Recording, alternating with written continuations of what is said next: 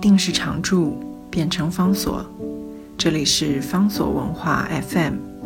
在阅读方式不断创新的时代谈共读，是因为我们相信，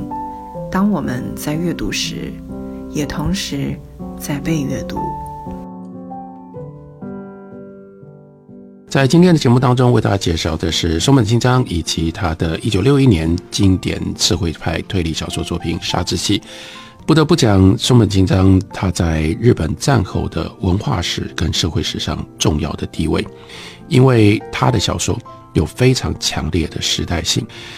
他的小说当中，犯罪的动机和犯罪的事实是同样重要的，而且有的时候，犯罪的动机比犯罪的事实。更加的重要，这是他在推理小说的写作上面重大的突破。在他的小说里面，推理要推要查的，不是传统推理小说或侦探小说的目的，把这个谁干的这件事情找出来，让凶手绳之以法。凶手是谁？用什么手法杀了被害者？又用什么样方式逃避追查？这是过去侦探小说、推理小说所认定应该要书写、应该要呈现的内容。可是松本清张他花了更大的力气、更多的篇幅在小说里面，是要去推理、推论出凶手的动机。松本清张的小说基本上总是要一路要推到理解清楚了犯罪动机。才算结案。另外，在小说的写法上面，他非常杰出的一点是，通常他的小说是必须要办案者在能够完完整整的呈现跟追索这个可能的嫌犯凶手他的动机，这件事情才能够被破案。所以，如果你不了解不动机，你就永远找不到这个案子的破案的关键。所以在松本清张的手上，就发展出一种特别的写法。后来，在日本社会派推理小说予以全面继承，那就是破案的关键藏在凶手的动机里。小说的重大突破，并不是在现实上面出现了什么样的证物，或者找到了什么样的证人，或者是凶嫌不小心透露了什么样的证词。他的小说最关键的是心理。是动机，所以有一部分它是社会派小说，可是这社会派小说后面，它还牵涉到心理小说，他非常擅长于去摸索这些犯案者、凶手他们可能的心理的历程，心理层面的突破，侦探要想懂了凶手可能犯案的动机，才有你应该能够到哪里去寻找证物，或找哪里去找证人的头绪，不了解动机，这些都找不到。在侦探推理小说里面所写的杀人的行为，和读者没有切身的关系。毕竟百分之九十九点九的人没有杀人的经验，也一辈子不会有杀的人，然后呢刻意去制造不在场证明去脱罪的这种做法。但是小说揭露的动机却和当时的日本读者如此的亲近。这些读者，因为他们跟松本清张小说里的凶手。犯案的人活在同一个时代，他们透过中本清张的小说，他们如实看到了这些人他们的黑暗，看到他们痛苦，看到他们的挣扎，他们在时代里面浮沉的无奈，还有他们之所以要去杀人，里面有一种是为了要保护自己在战后这种混乱当中意外偶然所得到的这种安稳跟现实，于是读者。不得不有更复杂、更深刻的思考，还有这些读者和小说中的角色，他们一起经历了那样的时代，黑暗、痛苦、挣扎、无奈。读着读着，也就不可能用一种无情冷漠的态度来面对犯罪，来面对凶嫌跟凶手的行为。意思是说，谁也不要假装，那就只是凶手跟被害人的故事，那是读者。我们大家共同活过、共同活着的那个时代，那也就反映出来，这个时代在那种状况底下仍然没有解决的问题。所以松本清张就用他的小说排山倒海，因为一本一本一直不断的写出来，而且每一本他有他自己的一些独特的多样性，所以松本清张的读者真的可以，也真的会一本一本不断的追读。他所写的作品，然后每一本都给他们新的刺激，都给了他们新的感动。所以真的就是在量上面又是排山倒海，所以呢，逼迫日本人不能够转过头去逃避。三十年的时间当中，他出版了八百本书，再加上受到他的影响，投入了社会推理创作行列的其他作家，例如说另外一个跟他同代，在社会推理上面成就一样很高的，像是深村成一，他们这些人的杰出的作品所加起来的那个量更惊人的，因为有推理形式作为强烈的诱因，所以呢，日本人、日本读者。集体的逆转了原本的逃避的心态，不得不在阅读跟讨论当中重整自己的正义观念，去讨论、去理解、去决定自己的罪与罚的标准。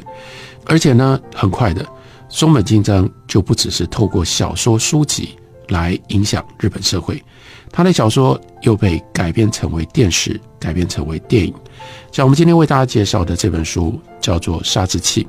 杀之气》也曾经改编成为电影，那部电影在日本的电影史上也有很高的成就。所以，或许有一些朋友是透过电影而知道《杀之气》，或许你没有读过这个小说，所以可以顺便跟大家说一下，电影《杀之气》本身是一个非常重要的影视的作品，但是跟小说《杀之气》却有很大的不同。这个最大的不同是作品当中关键的音乐。在小说里面，音乐松本清张刻意写的是当时在战后，在那样的一个混乱状态底下，打破传统、突破传统，刻意弃绝了传统所产生的一种称之为叫做具体音乐，那是一种现代音乐、电子音乐的前身。那样的一种现代音乐，在上之器的小说里面扮演了非常重要的角色。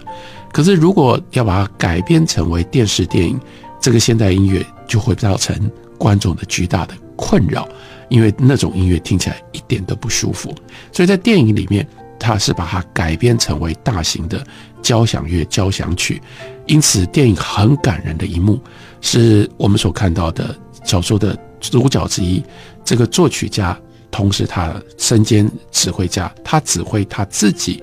作品。在演出的同时，平行剪接了他过去一生当中的许多的剪影跟过程，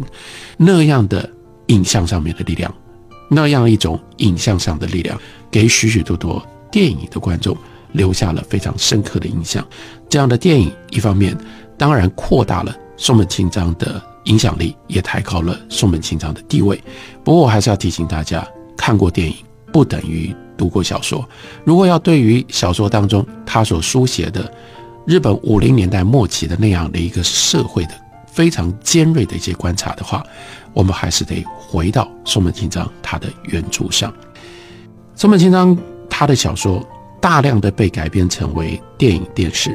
即使是到了一九八零年代，